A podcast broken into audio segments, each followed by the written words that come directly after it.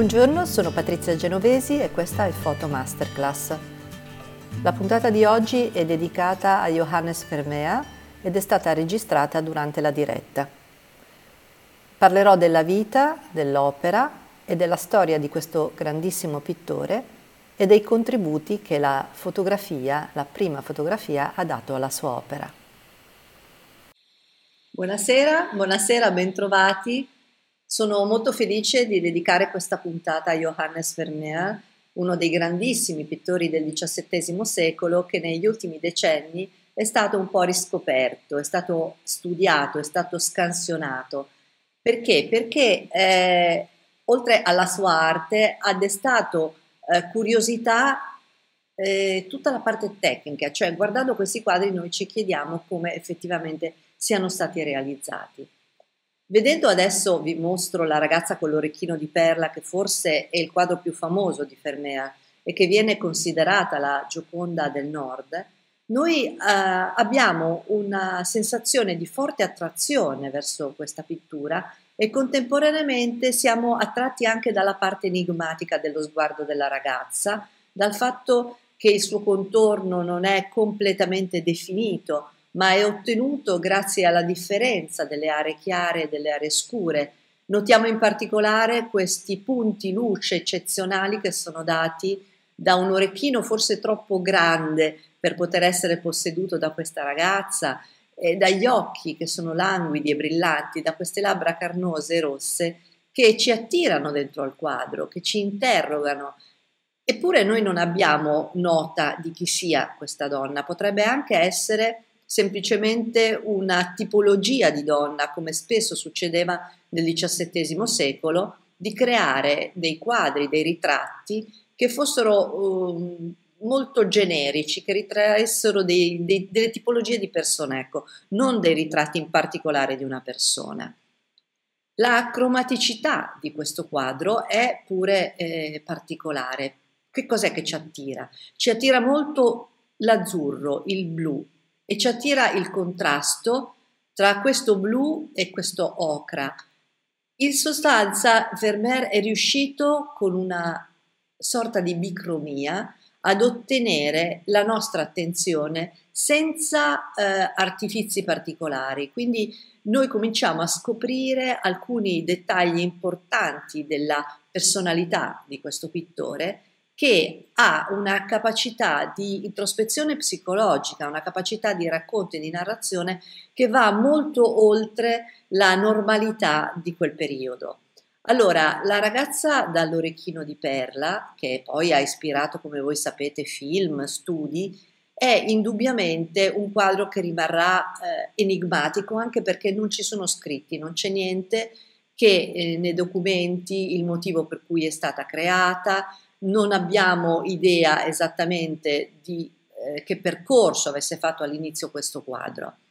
Allora, la tecnica era una tecnica abbastanza nota, tuttavia eh, noi cogliamo quasi una modalità impressionista di creare questa pittura. Questa modalità che io definisco impressionista è data eh, dal tipo di pennellata e anche dall'utilizzo delle ombre, perché le ombre eh, che sono create da questa illuminazione così soffusa e così intrigante, possiamo definirla un po' intrigante, e, ehm, hanno un colore che è complementare rispetto al colore primario e contemporaneamente eh, contiene sempre un po' di blu, un po' di azzurro. Ci riporta, eh, sì, ci riporta un po' agli impressionisti. Fatto sta che eh, Vermeer con una capacità di sintesi eccezionale, è riuscito ad ottenere un quadro che noi possiamo definire assolutamente magnetico. Allora, oggi, e vi do alcune indicazioni, questo quadro è stato scansionato ed è stato anche riprodotto ad altissima definizione. Quindi eh, i nuovi metodi di riproduzione delle opere consentono di avere delle stampe praticamente tridimensionali nelle quali noi possiamo vedere la parte cromatica, ma possiamo vedere anche lo spessore dell'impasto. E questo è ehm, una tecnica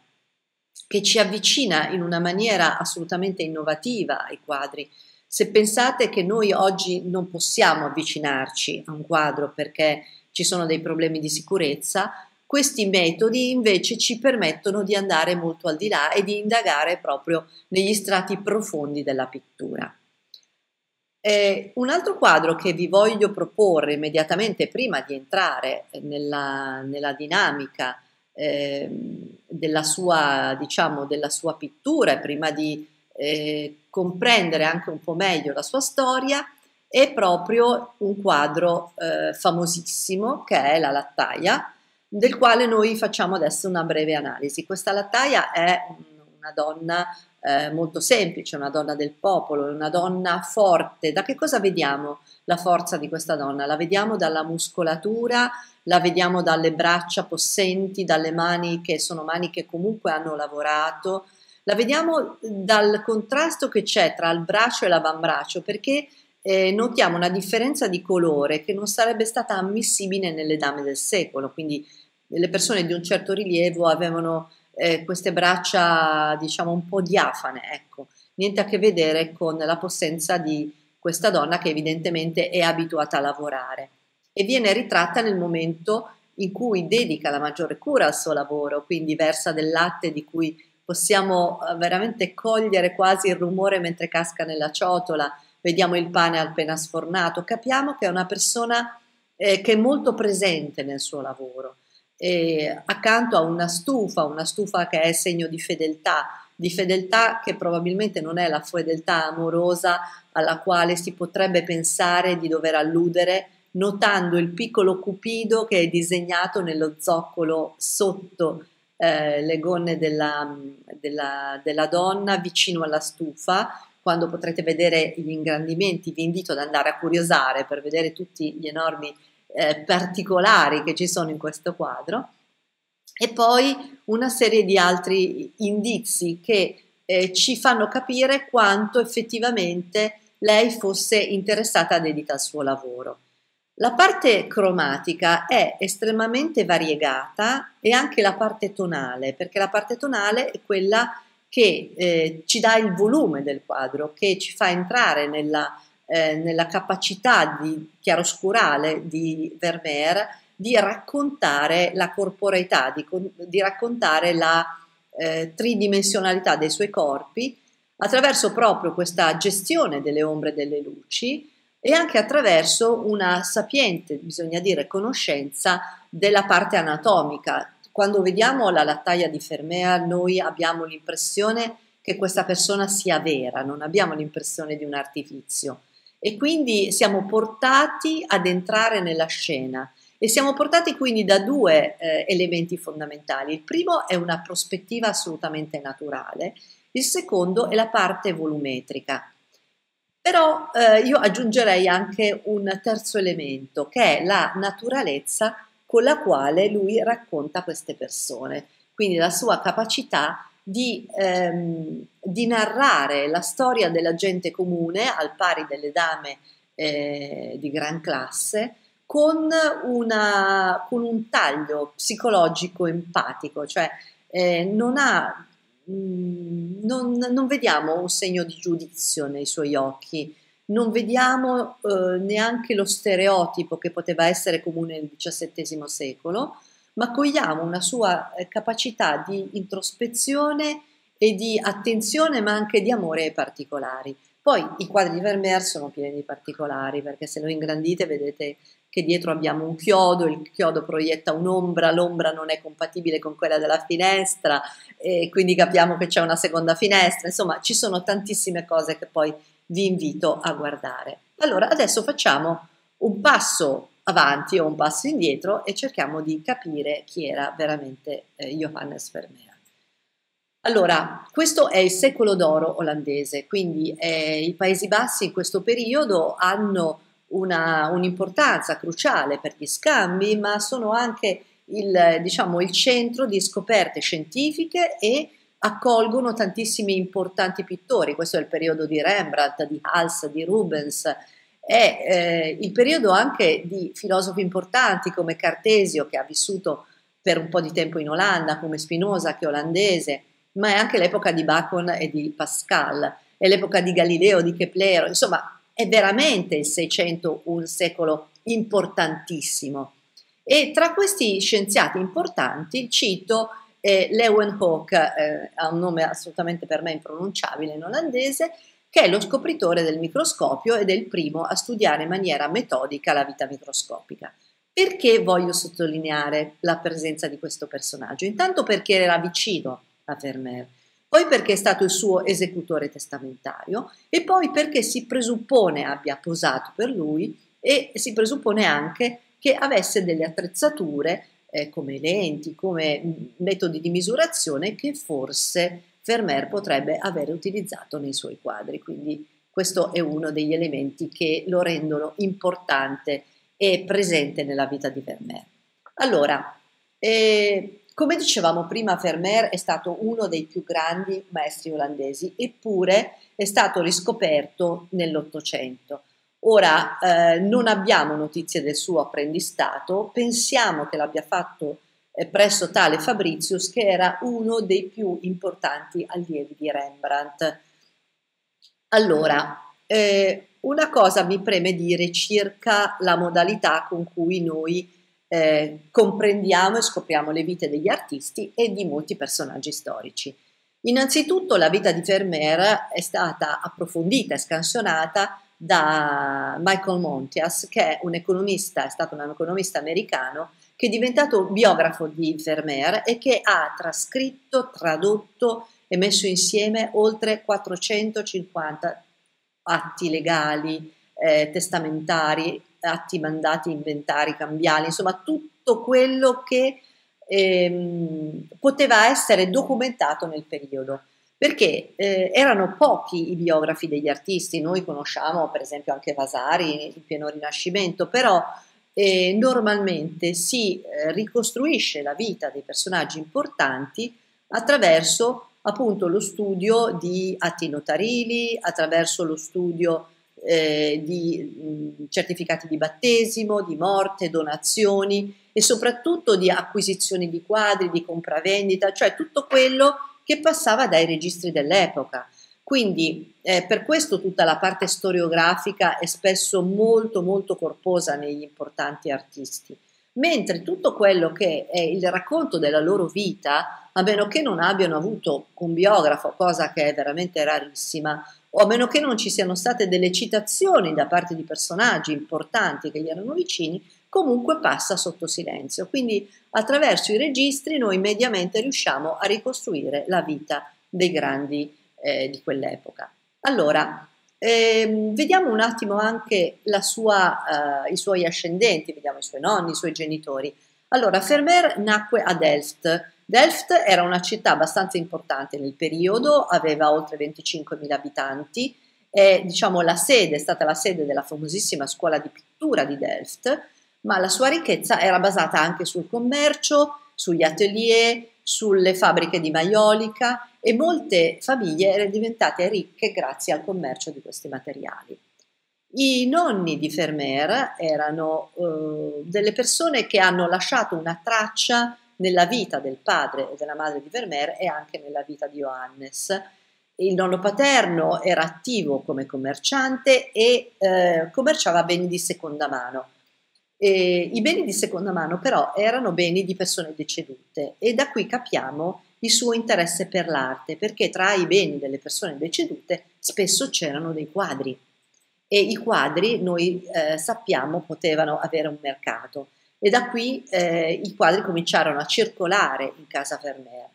Inoltre il nonno Baltasar, che era il nonno materno, era esperto nella lavorazione dei metalli e del conio, quindi era un personaggio che aveva un occhio, possiamo dire un occhio particolare, un occhio speciale. Tutti eh, questi elementi sono importanti per determinare la personalità di Johannes e anche la sua attitudine all'osservazione. Il nonno era anche un sarto, il padre comunque commerciava nel campo della seta e insomma tanti, tanti, tanti, tanti piccoli dettagli che ci aiutano proprio a comprendere la persona Vermeer.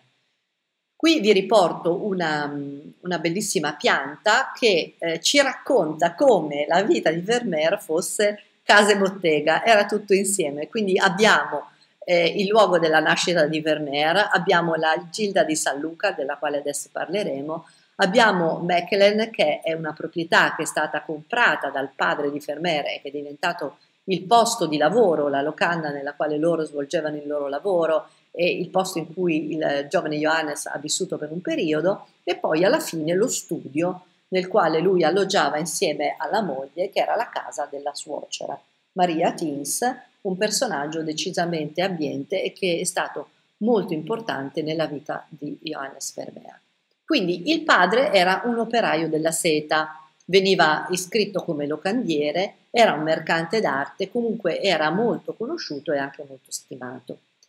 Allora, vi ho citato la Gilda di San Luca, che è una corporazione, è una corporazione di artisti presso i quali occorreva iscriversi per fare un apprendistato eh, certificato che consentisse poi agli artisti di commerciare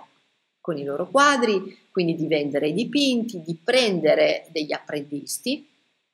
e in qualche modo di sostenere la concorrenza possibile di altri artisti che fossero arrivati da fuori. Quindi la corporazione, la cui iscrizione, ripeto, era a pagamento ed era obbligatoria, certificava gli artisti dell'epoca e eh, proteggeva le compravendite delle loro opere. In questa gilda erano iscritti anche due importantissimi artisti, tra cui appunto Fabrizio, di cui abbiamo già parlato, e Peter Hawke, che troveremo presto e eh, della vita di Vermeer perché comunque i suoi quadri e anche dal punto di vista iconografico le sue opere hanno delle cose in comune con le opere di Vermeer.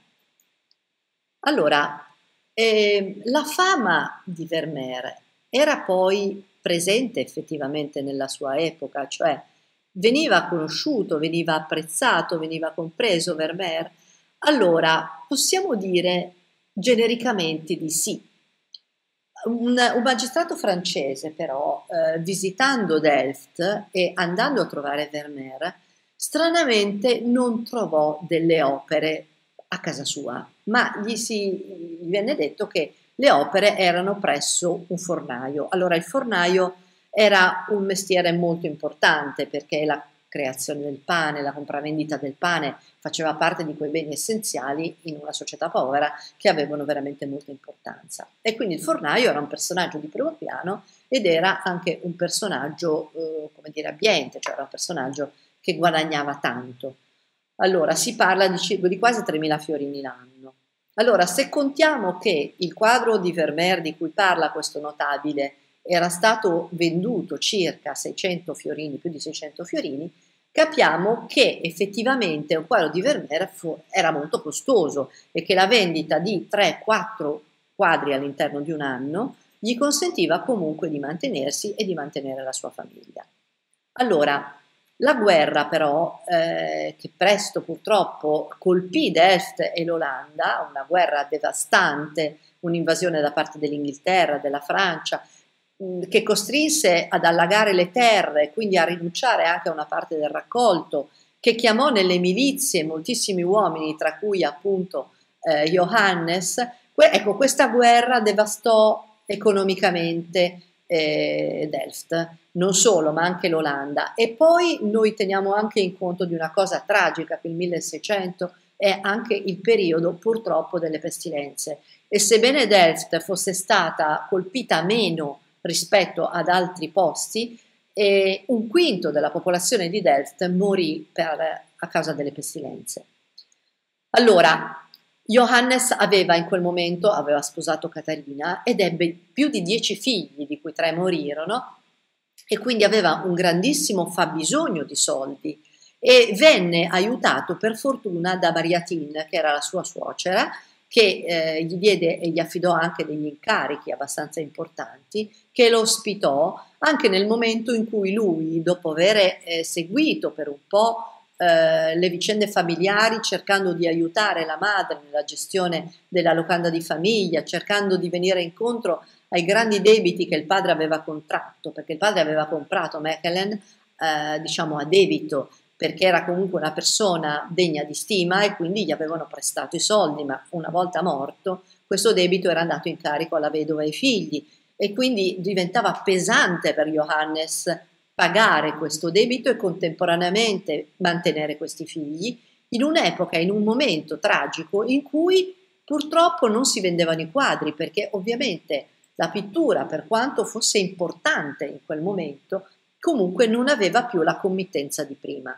Ora, eh, pensate anche che la committenza della pittura olandese era un po' diversa dalla committenza italiana, dove ad acquistare i quadri erano principalmente le chiese o comunque principalmente il clero.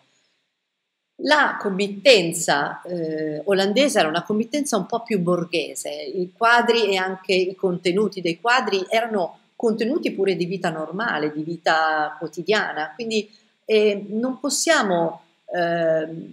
pensare che questo non avesse un effetto sulla, sul desiderio di acquisto, cioè che tutto quello che stava succedendo storicamente, quindi dalla guerra alla peste, non intaccasse in nessun modo eh, il desiderio delle persone di comprare un quadro. Vermeer morì all'età di 43 anni nel 1675. La bara fu portata nella chiesa dove erano sepolti anche i suoi tre bambini e non si capì esattamente perché morì. Cioè, la moglie scrisse in una maniera molto tragica, perché poi la moglie venne sopraffatta dai debiti, non riusciva veramente a venire fuori da questo problema se non fosse stato per l'aiuto della madre. La moglie scrisse durante la rovinosa guerra con la Francia, non fu in grado di vendere nessuna delle sue opere. Di conseguenza, a causa del grande fardello dei suoi figli che non avevano mezzi propri, cadde in una tale decadenza e decadenza che aveva così preso a cuore che come fosse caduto in una frenesia. In un giorno e mezzo passò dall'essere sano all'essere morto. Quindi la causa della morte non è stata precisamente individuata, l'esecutore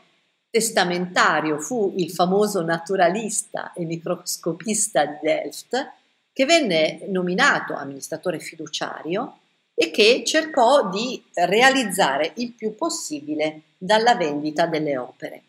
Allora, eh, Catarina, la moglie, cercò in tutti i modi di salvare il salvabile, cioè cercò di salvare qualche cosa, vendendo o facendo finta che alcune opere fossero destinate alla madre, ma comunque non ce la fece. Al momento della morte non fu dato niente ai poveri, cosa molto strana perché di solito eh, le persone morendo lasciavano un vestito o comunque qualche bene alle persone più povere. Invece eh, Johannes non lasciò proprio niente. Però le sue opere vennero poi conservate dai suoi collezionisti, quindi il Fornari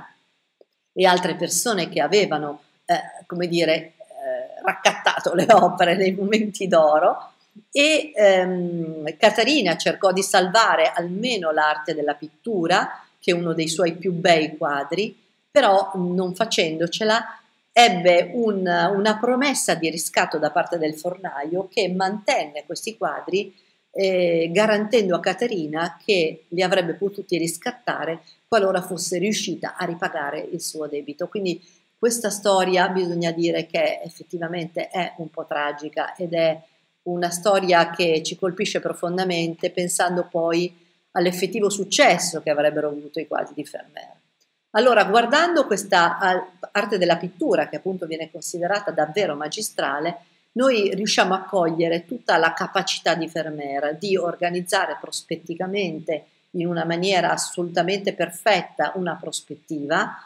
in un modo superiore rispetto alle prospettive del Rinascimento e poi analizzeremo un pochino più in dettaglio la tecnica, di creare un dipinto che è anche allegorico, che è simbolico, racconta la storia, l'importanza della storia per il mondo, ma contemporaneamente ci racconta un ambiente estremamente eh, ricco, eh, in questi tessuti, questi eh, che vengono utilizzati come quinta per aumentare la prospettiva, l'utilizzo di un colore che è questo blu oltremare che aveva un costo veramente esorbitante per il, per, per il croma di quell'epoca. L'utilizzo eh, di questo bellissimo abito che voi vedete nel pittore che sta ritraendo la figura di fondo, che è un, un uh, vestito che potevano avere solamente delle persone molto abbienti, la cui cura e conoscenza dei particolari ci riporta proprio al fatto che eh, Ferber probabilmente avendo degli ascendenti sarti, avendo un, un amante, un conoscitore delle sete preziose in famiglia, poteva ritrarre con tanta maestria. Questo quadro è, anche questo è pieno di particolari che vanno dai dettagli simbolici che eh, contengono le figure di fondo al dettaglio estremo della bellissima carta geografica che vedete, che è una carta geografica contemporanea e che è descritta nei minimi particolari non solamente nella parte centrale, ma anche nelle bande laterali, dove trovate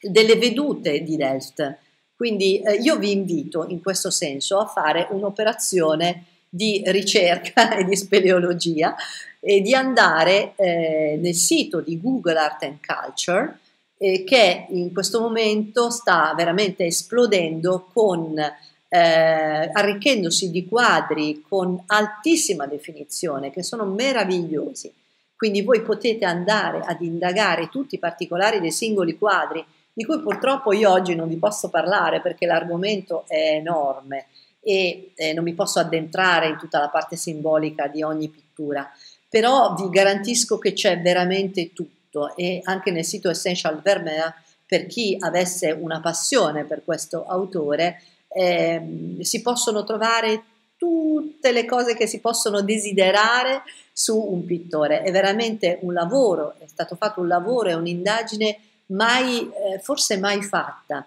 Io come sapete ho trattato degli altri eh, pittori, artisti importanti che vanno da Caravaggio, Leonardo, Van Gogh, ma vi assicuro che non ho mai trovato tra i contemporanei, quindi non tra le opere diciamo storiche, tanto materiale. Quindi potete trovarlo in rete, io stessa ho una bibliografia, ma comunque vi consiglio di andare a visitare il sito di Google Art and Culture. Allora, eh, le prime opere di Vermeer sono dei dipinti storici, quindi ci avvicinano alla, dunque, a una tipologia che era molto, molto in uso in quel periodo. Il tipo di pittura, cioè le scelte colorimetriche, il tipo di impasto che viene utilizzato, insomma sono tutti eh, sistemi che eh, ci scostano decisamente dalle pitture successive. Quindi eh, la, l'impianto iconografico abbiamo detto che è un impianto storico, un impianto mitologico. L'illuminazione è molto convenzionale e la colorazione è molto audace e molto ricca, cioè c'è una quantità di utilizzo di pigmento che è molto superiore a quella delle opere successive. Le opere, secondo me, sono opere straordinarie.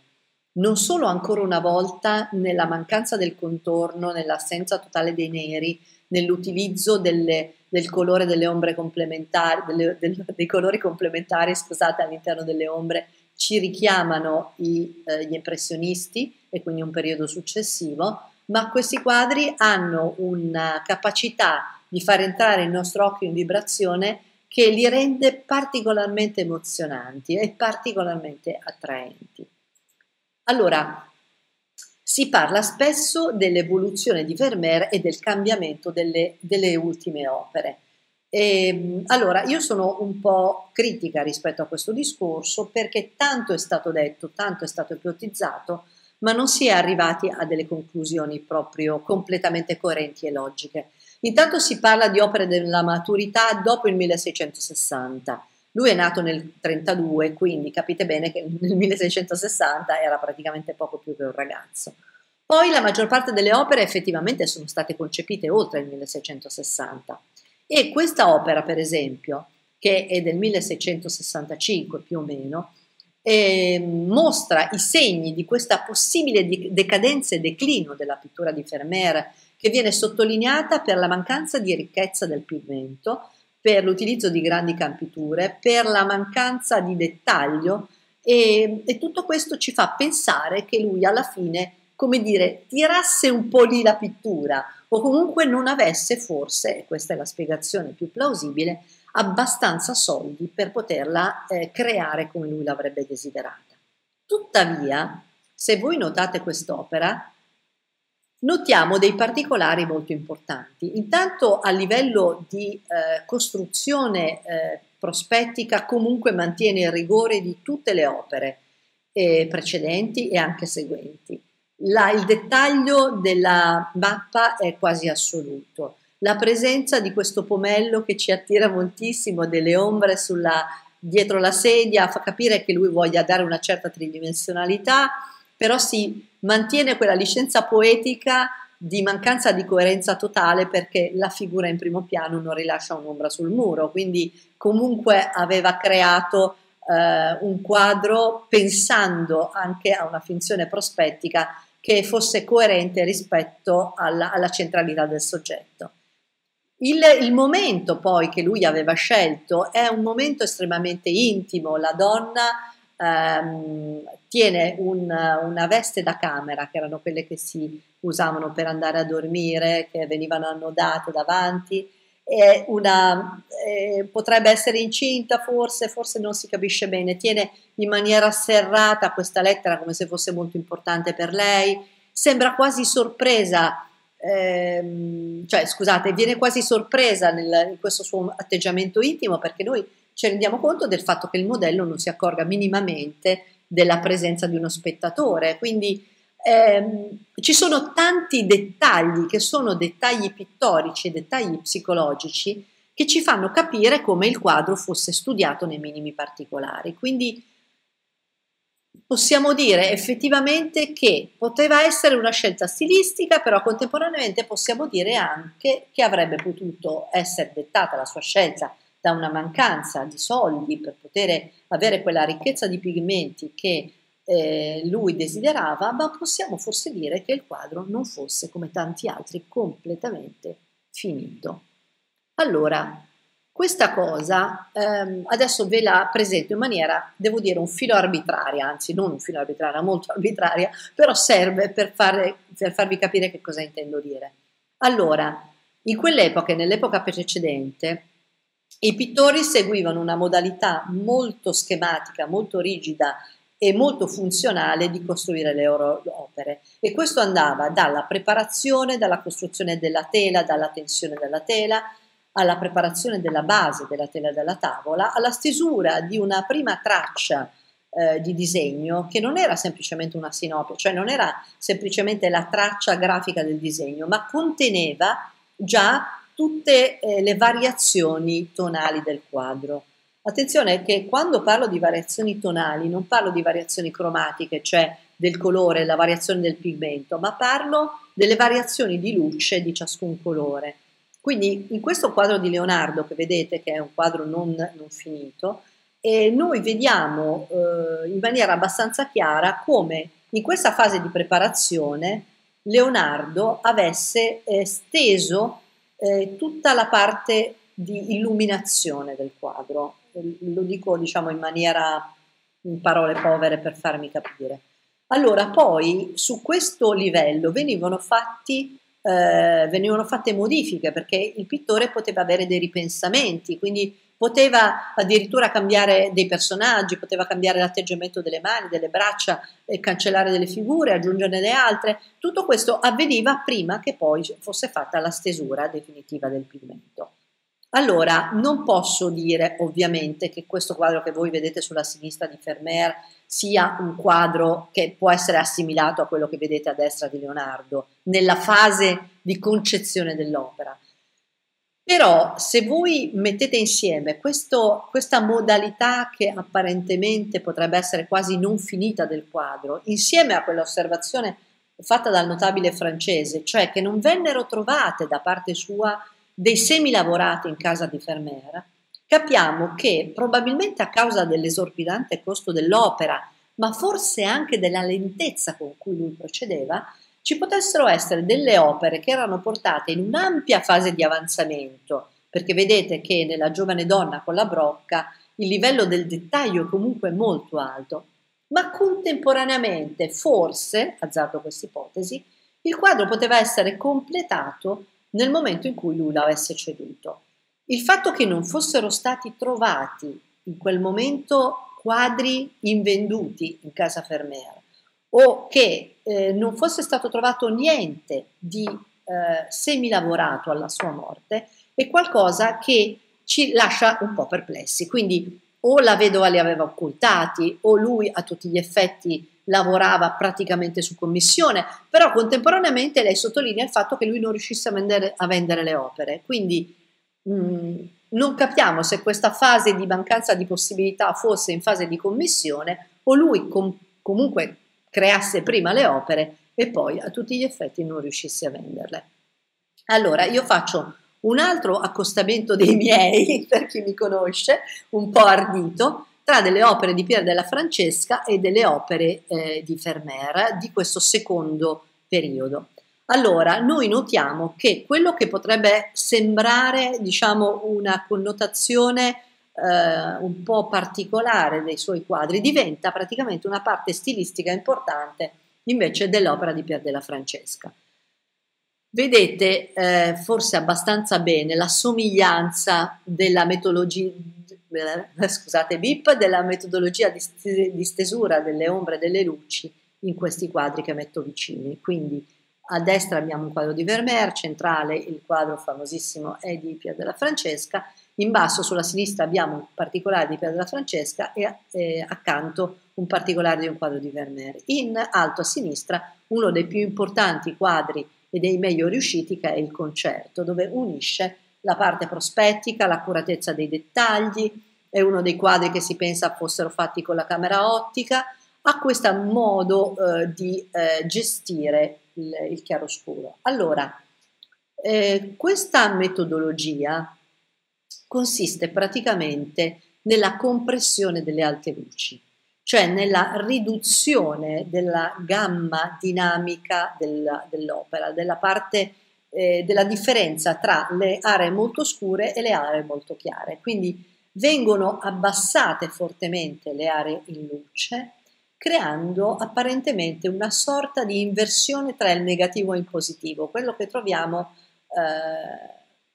anche qui faccio un, un, esempio un po' improprio, però eh, ci fa capire quello di cui parliamo. Quindi parliamo un po' dell'effetto Sabatier o anche dell'effetto di eh, solarizzazione di alcune fotografie, cioè questa inversione positivo-negativo, che altro non è, nel caso della pittura, che la compressione, come avevo detto prima, delle aree molto luminose. Questa cosa non è presente nelle opere precedenti, dove eh, Vermeer osa molto di più con le alte luci ma va via via eh, accentuandosi con le opere più tarde. Quindi, nonostante le opere di questo periodo venissero, secondo me, impropriamente definite come delle opere minori, eh, la critica dice però contemporaneamente faceva delle opere come la lettera d'amore, quindi eh, e tante altre opere di questo periodo che hanno un livello invece di dettaglio, un livello cromatico molto molto notevole. Quindi eh,